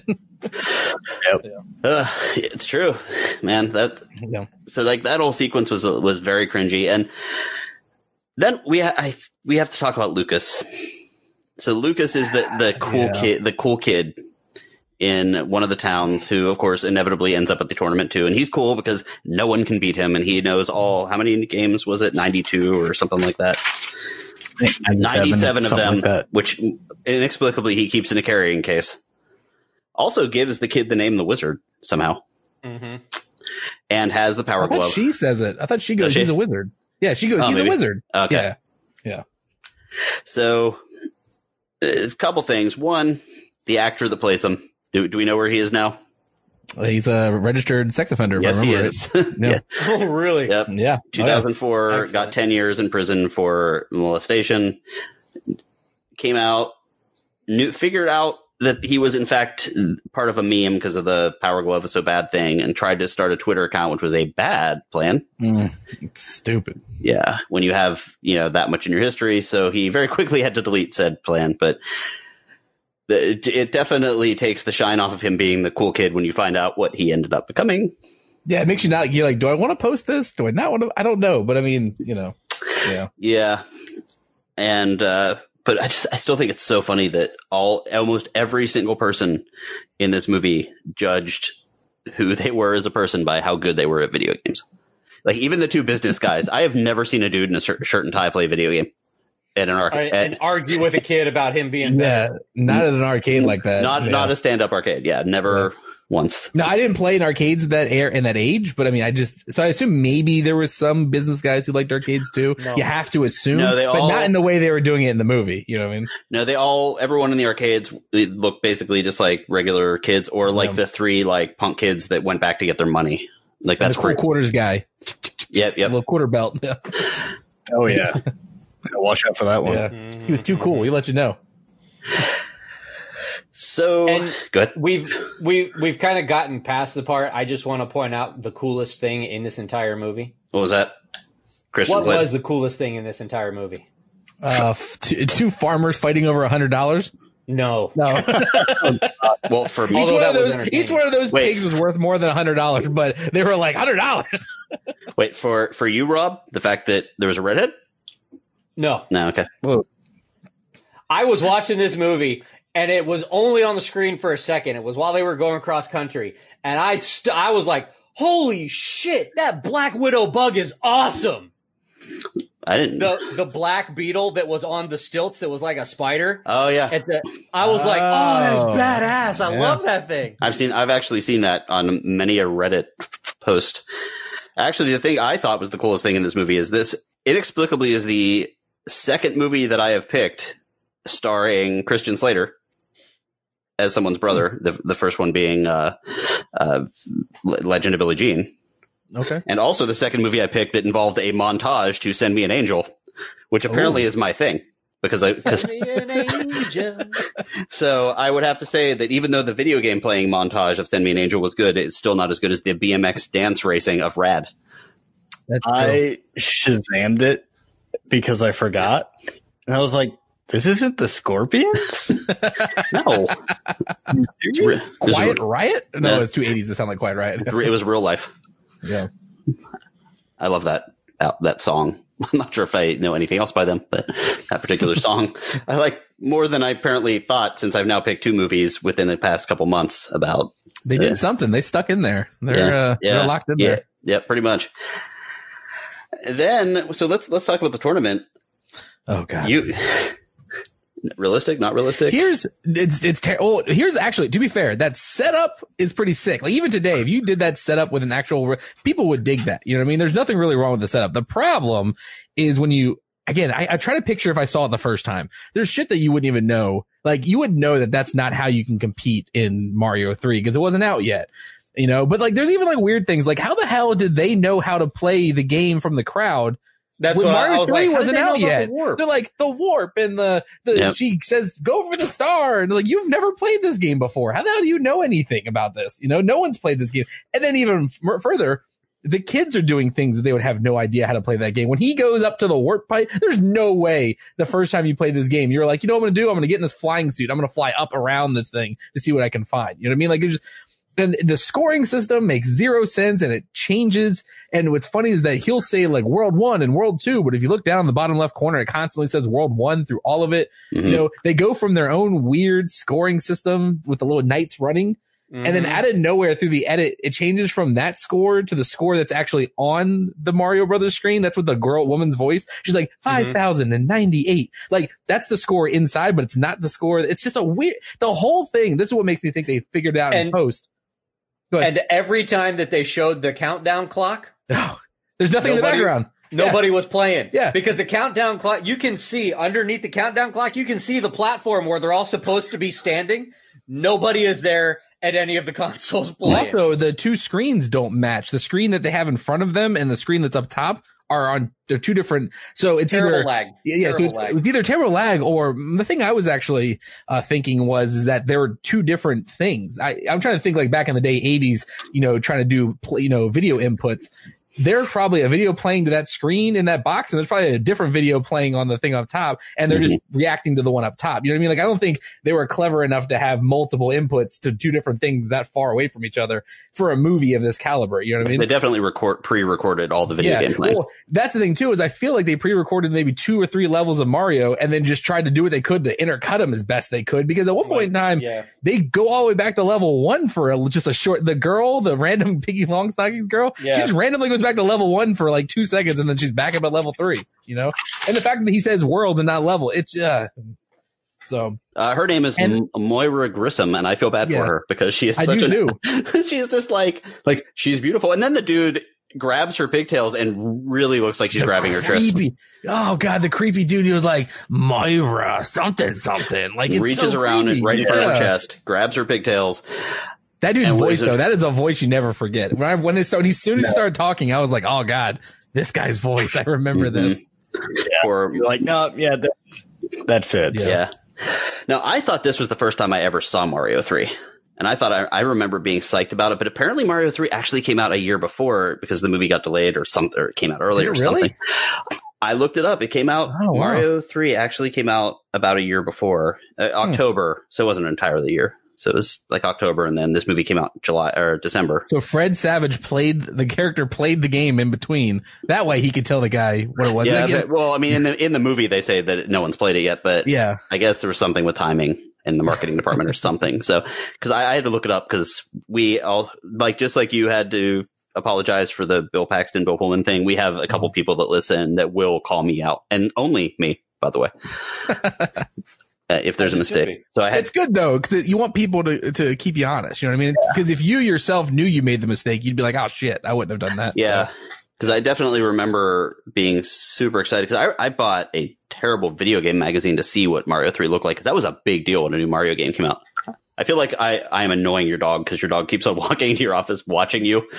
Oh, Huckleberry, no, he's he, he. If if my girlfriend moves, he probably thinks she's getting some sort of food, so he's Ah. going out there to investigate. And if he doesn't, he'll come right back. Gotcha. Oh, there she is. Hello. there she is. Hold on. Hello. Hello. They're talking about Huckleberry coming in and out. Oh yeah. Yeah. I was moving around, so he probably uh, took me unwrapped. He was- As soon as you heard wrappers, he went out there thinking there's food. That's Hazel. She'll just stay by me. It doesn't matter. Anyway, continue. I'm sorry. Sorry, sorry. So no, I was just saying, like, I don't even remember what I was saying now because the dog is adorable. um, but yeah, it was just, well, it was, uh, anyway, let's continue. Huge deal when Mario Yeah, came yeah, I just remember it being a huge deal when I, when a Mario game came out. Yeah. Especially because Mario 1 was so different from Mario 2 and you really didn't know what was going on in Japan. Yeah. Yeah. Mario 2, even now, it's like, even, it's like playing the, um, second Legend of Zelda. You're like, how do you just change what made the game great and go, we're going to go a different direction completely? You know, what I mean? like, we're just going to do a completely different game. It's like, no, go back to the thing that worked. yeah, because when I got, I still remember when I got Mario three. I brought, I was so excited that I that I got it that I brought the booklet to fifth or sixth sixth grade. It had to be sixth grade. Um, that year, like into school, so I could read the little booklet that came with it, the directions. Because I was so excited to have it, and I remember like all like all my friends were like, "Oh my god!" Booklets and game, uh, Nintendo Powers and Game Informers. That was, that was the life. Yep. You know, you'd read a booklet over and over again just because, like, oh man, this is the game. I read the Legend of Zelda booklet more times than I know what to do with. Mm-hmm. So the the the movie culminates, of course, with the wizard winning by playing a, a game that he never played before. There's a little bit of a of a segue in between the last two rounds, of course, where they basically go on the Universal tour.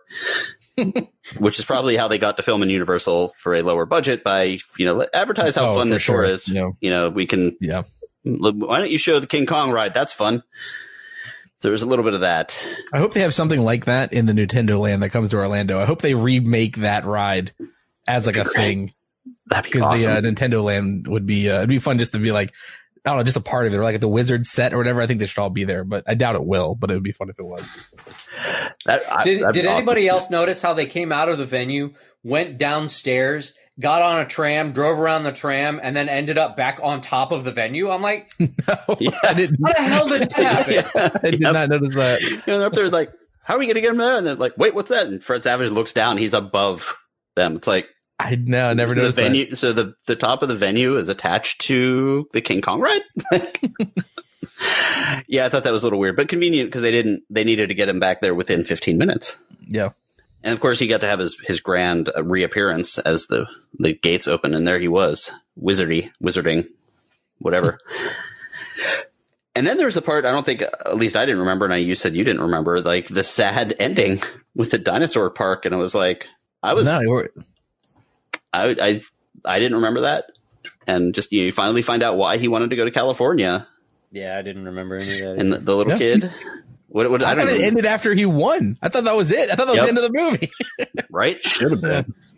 Maybe all of our parents like played it for us. and were like, yeah, the sad part. Let's just stop it now. Or as kids, we just, you know, you, you just wrap around the things that you remember. You know what I mean? I'm trying to, there was another movie recently I watched too that was the same thing. I watched, I was like, I don't remember any of this.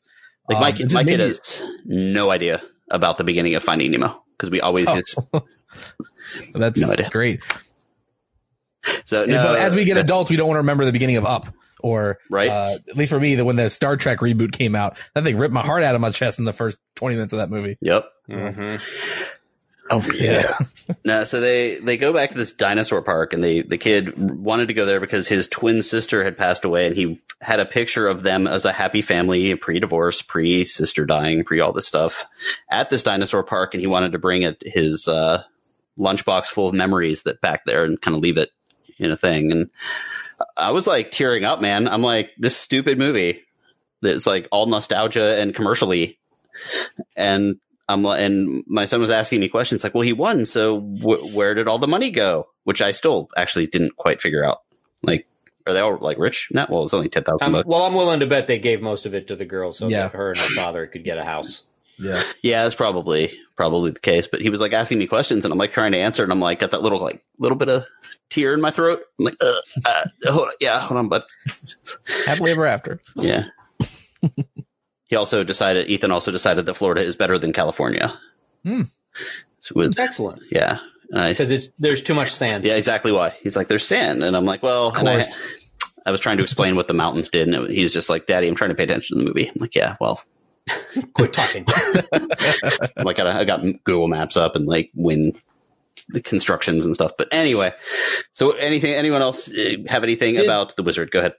Did anybody else notice? And I, I don't know if it's just an 80s thing or an early 90s thing or whatever, but did did everybody in 80s movies like spastically jerk the steering wheel when they were driving? Like, Yes. oh, The, co- oh, the comedy character actors, yes, that's exactly what they did. I'm like, Yeah. what is going on? Like, he's not driving that truck. He's just, exactly how just Yeah. back and forth. I'm like, what is he doing? Yeah, all those. It's I, I, I watch it every time I see anybody do a driving scene when their hands are either moving or not moving, and it's like, come on, man, like act like you're driving the damn car. And and then and then of course the other thing that I was just like, did they did they really did they really have that? The the video game hotline where you would call and get tips and Yeah. Yeah, Oh, yeah, that, that was actually real. I wanted to talk about. yeah, that's real. Jimmy, you wrote that down. What did you have to say about that? I just wrote in all caps the the Nintendo game counselors because there was that one eight hundred number. You know, call us if you get stuck on this in Nintendo Power Magazine, and it showed them all sitting in cubicles, looking all cool With like with three ring binders. video games that were playing themselves. Yeah, that was like the job I wanted to have when I was little. Yeah. I wonder what was- job when. Oh, uh, go ahead. Good. That was it. That was like that was the thing too. I remember being like, oh, I always wanted to call them, but I never did. You were like, yeah. parents are going to see it and they're going to get charged Yeah. because it was like eh, like ninety nine Yeah, cents like, for the first. yeah, it was like 1 800 something. It was like a two dollar call. Yeah, Yeah, for every additional minute after that, it was insane. I wonder what. And I remember getting stuck in games and being like, well, if I could just. and I feel like if you ah. did call them, they would talk really slow too to milk that money. They'd be like, "So, have you? What level are you on?" What are the items that you have? You know what I mean? Like they would do that to kind of, you know, have you reached this point of the game? You know, what I mean? like that's what you know. They got to have something like that because I I'm going to guarantee they sit made with a lot you of money. While you play the second level Yeah. of Battletoads Yeah, No! yeah. or swim on the Ninja Turtle game. Oh god, how many bombs have you gotten already? Start over. I hated that. I Oh, I've never played God. past that in Ninja Turtles. That The is the mission I electric quit seaweed. every. Yeah, Never. I quit that Screw every you, time. Nintendo. Yeah. Just like that in the game that has That plagued me my whole life was Maniac Mansion. I've never to this day ever actually finished Maniac Mansion. I always ended up blowing the damn house up. So, no, mine was the uh, the GameCube Metroid game. I couldn't. oh yeah. The one there was like a, th- sequence you had to bomb something and then do something and do something. I couldn't get past it.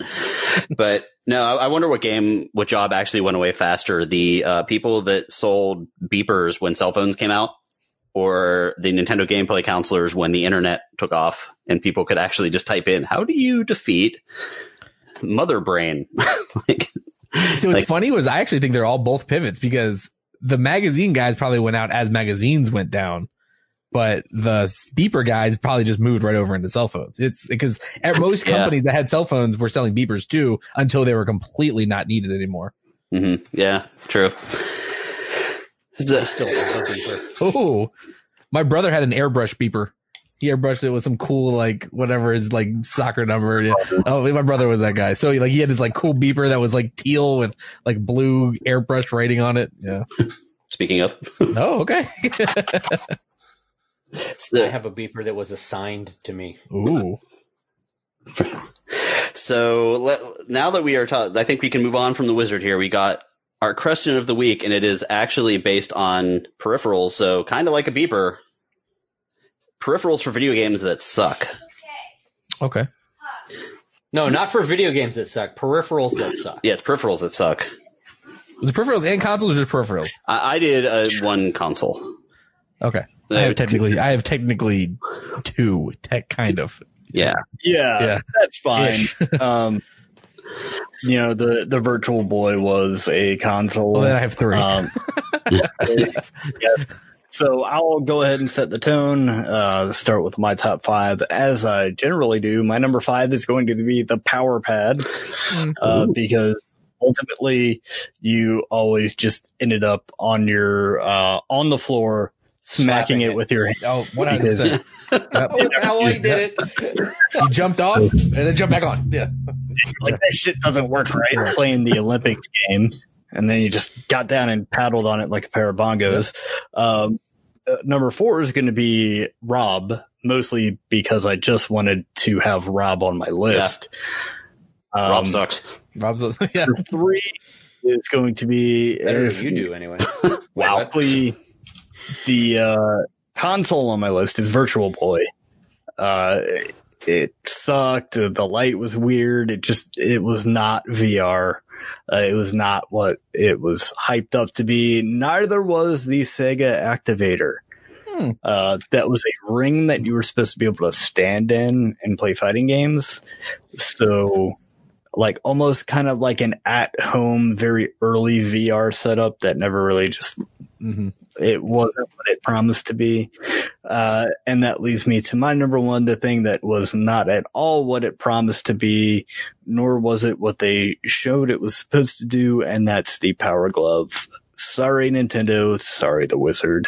You had three early Nintendo peripherals. That's how bad those were in the beginning, you know? Mhm. And yet still Nintendo persevered. Dude, I had to fight not to make it all Nintendo.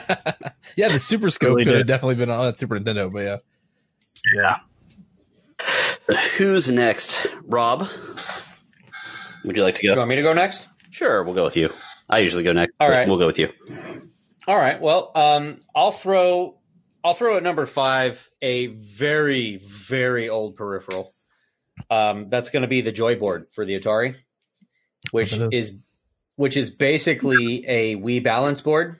Uh, it came out. It had one game, was used for one game, and basically all it was was just tip left or right. So it was kind of like a controller that you stood on, and that was it. So there was one game it worked for, and then it. I mean, I, they didn't produce it very long either. It was it, it was gone very quickly. At number four, I'll probably put. I, I think it's probably the most recent. The most recent peripheral is the uh, Kinect Game Boat.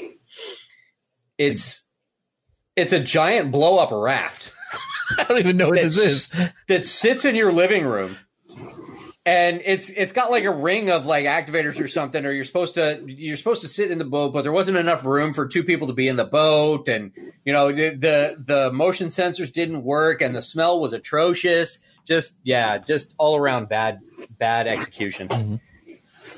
That number 3 at number 3 I'll put the the Sega activator just because it was terrible. It didn't work. Just you you had to know exactly where it was to hit to break the red the red the infrared sensor light. Just did not work at all.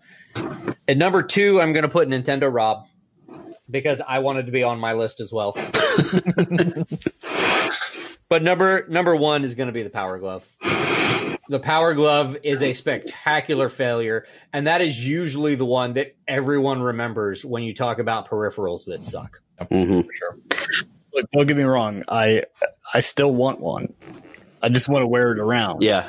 But it's just- cool. just It- synthwave shows. itself, the idea of what it was or Yeah. supposed to be is cool, you know? Oh, it was a super awesome Yeah. idea. It just didn't work. But the fact Even that no now, like it's to play sick. video it's games like, like cyberpunkish. It's like really, really cool. It's like it still has this thing to it that you want it to work. You just want it to work. Even if you had it now, you'd be like, just work. Just do what you're supposed to do. So yeah, Get someone to reprogram it to do other stuff would be nice. Justin, you are up. All right. Uh, I actually came in at number five with the Power Glove. Uh, I actually Okay. think the Power Glove again. It, it's it was almost like it's the throwaway. It's like, of course, this is the shittiest of all of these.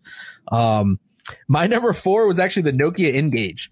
I thought that was the dumbest, worst activated program, uh, kind of console-ish thing they ever came out with. They tried so hard to make that a thing. Everybody was pushing it. Cell phone companies were pushing it. GameStop or Game, um, EB Games at the time and all that. They're all pushing it so hard and I it failed miserably. Yeah. Uh, my next. I don't even remember that. N-Gage, oh, it was terrible. You should look it up.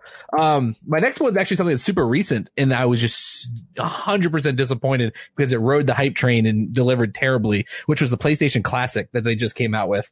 That that thing is terrible.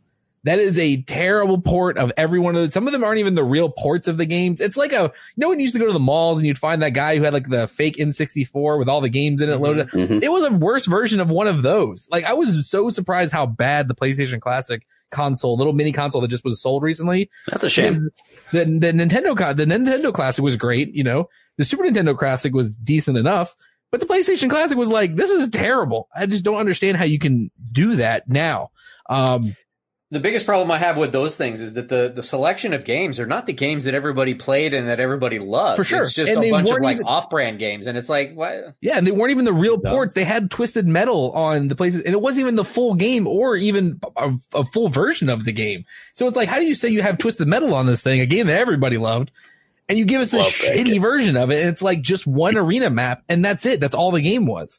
So, uh, so that was my number three. Number two was Virtual Boy. I definitely think Virtual Boy. I actually think that is one of by far the worst of all time. I mean, it made people throw up. It gave you a headache. It was terrible. It, it weighed about Mhm. 10 pounds on your head.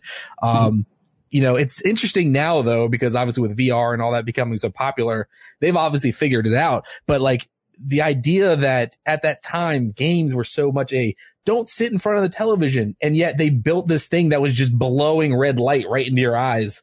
Uh, and it was selling or was supposed to sell is, is just a, a mind blowing thing to me.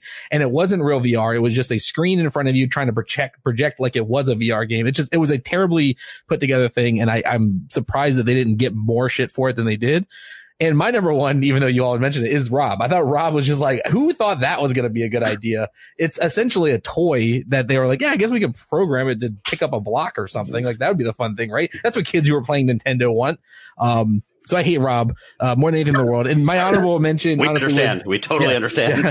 and then my honorable mention was the Kinect. I think the Kinect is a, if I were to say it's not the worst thing, it is just the, it had the most promise and it just, they just abandoned it and it failed miserably. Like the Yeah. Kinect, they were just like, They gave up. there was so much about the Kinect. You're like, this is the future. And then it was like, eh, fuck it, we'll get rid of it. That uh, killed Peter Molyneux's career. Yeah, that's true. So those are mine. Gotcha. Well, I'll, I'll do my honorable mention first.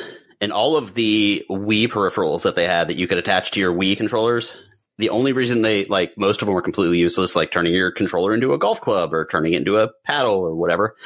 The only reason it didn't get onto my list was because when we had some of them and we donated them to a local uh, uh, nursing home, and it was because it was the only way that the the people could actually hold the controllers easily. So there was some good thing about the little any of the Wii sports stuff. Mhm. So moving into the the actual list here, the Sega Activator, we already talked enough about that from 1993. The Virtual Boy, which I actually got a chance to play because they had them at our Mhm. Blockbuster where you could rent them. And you could play five minutes of watching bright red tennis and then have a migraine for the next seven hours. It was bad. It was real bad. Yeah. Uh, the Konami laser scope, I'm surprised it didn't make it on anyone's list. That was the helmet with the that. little, it was the helmet with the little target. And when, because it was badass, It and I looked had one. And I used to wear it around because it looked cool. yep. Like, like And- the Super Saiyan looking thing with the little. Yeah, it had, like, the yeah, little yeah, target. Yeah, yeah. It, it, the commercial said you had to say fire, but you could say bad words. I mean, yeah, you had to say fire into it, but you could say whatever you fuck, whatever you wanted to say, and it would fire. Just thinking about a bunch of children sitting in your house screaming fire at a TV screen gave me a headache just now. Oh god. thinking about it. Uh, the Power Glove number two, again, would wear both the laser scope and the Power Glove right now while teaching classes, but don't have one. And number one, again, wanted to say how bad it was. Rob. Rob, yeah, I still. I- now I, I actually have some stuff here because like I don't understand what I didn't understand what it was, and there was like a gyroscope thing, and there was like there was two games for it, Mhm. but apparently they they just rushed it through production and put it in the thing because the Atari had just bombed out, Mm. and Nintendo was worried that another video game system wouldn't sell, so they added this thing in there to make it to be able to be shown as a toy, not just a video game system. So they that's how it ended up being a thing. Now Was I Short Circuit out? Did it come out before the Rob did? It's 85, uh, same year, I think. Oh. Maybe 84 was Short Circuit. I just wonder if somebody was like, these Short Circuit, everybody loves this Johnny Five thing. We need to make our own version of Yeah. it. Make it quickly. Now, my, my dad used to go up to New York for, he was a, he, odd, this is inexplicable to me knowing him, but he used to sell fashion for like a high end, like 80s fashion thing. And he would go up to New York and I guess the toy show was up there at the same time as one of the big fashion buying shows. Yeah. and he came back and he was like there's this there's this new video game system. And there was one thing my dad hated. It was replacing something that he already had. So like when when record albums went out he was like i'm not buying any tapes of an album i had. And that was it. He was done. He never bought music again literally never bought another piece of music.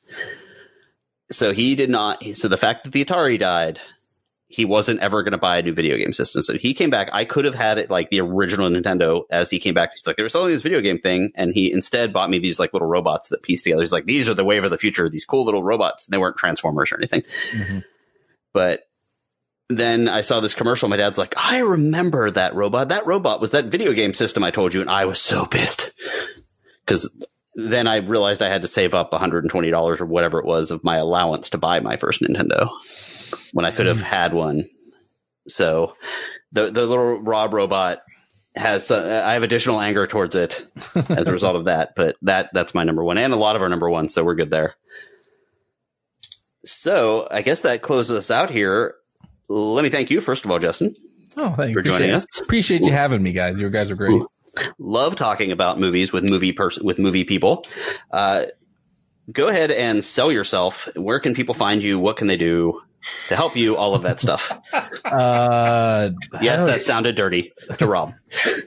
How do I sell myself? Uh, I'm just, you know, I'm Justin Connors. I'm JCon Film on Twitch and Twitter and Instagram and all of the things that are social media. Um, um, Ape Prime Productions team, we, you know, put together short films. You can find that at apeprimeproductions.com. Uh, I also have an esports team, apeprimeesports.com. Uh, you can find all those things on social media as well. Uh, I'm just a guy who's out here. Just, I like to make stuff and I like to, uh, you know, have a good time doing it. So that's me. Excellent. And we will link to you as well. Guys, you can check out our Facebook page and find all of his information there as well. And I'm not sure who's doing the closing contact information, so one of you two take us home. Well, as always, you can find us on Facebook by searching for the Give Me Five podcast. You can reach us on Twitter and Instagram at Give Me Five Pod. You can email us directly with all of your hate mail for Greg, give me five podcast at gmail.com. and please, guys, leave us a review. It helps us stand out. It helps other people find us and it helps us move up in the ratings. We also have a store. You can wait, isn't it linked on our website? Yep. You can go to givemefivepodcast.com and you can find the link to our store where you can get all of your sweet Give Me Five branded stuff like iPhone cases, toilet seat covers, bathroom rugs, underwear with Greg's face on the butt. Ooh, The most of those things do not exist yet. yet. Damn it.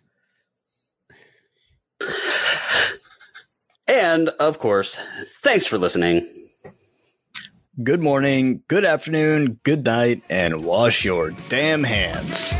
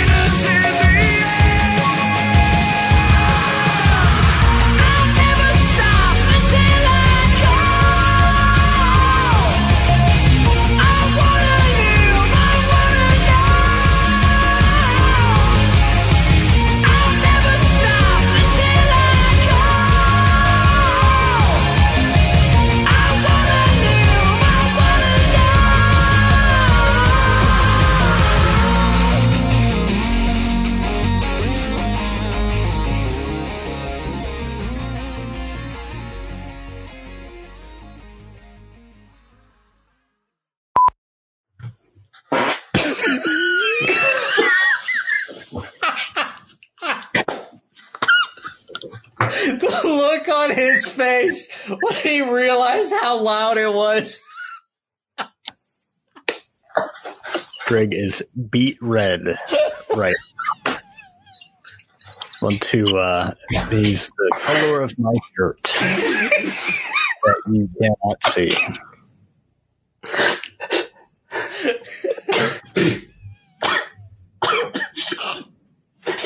I think he may have making these guttural and squeaking noises. I don't think you- I'm crying. okay, mustard. I apologize. That was uh yeah for to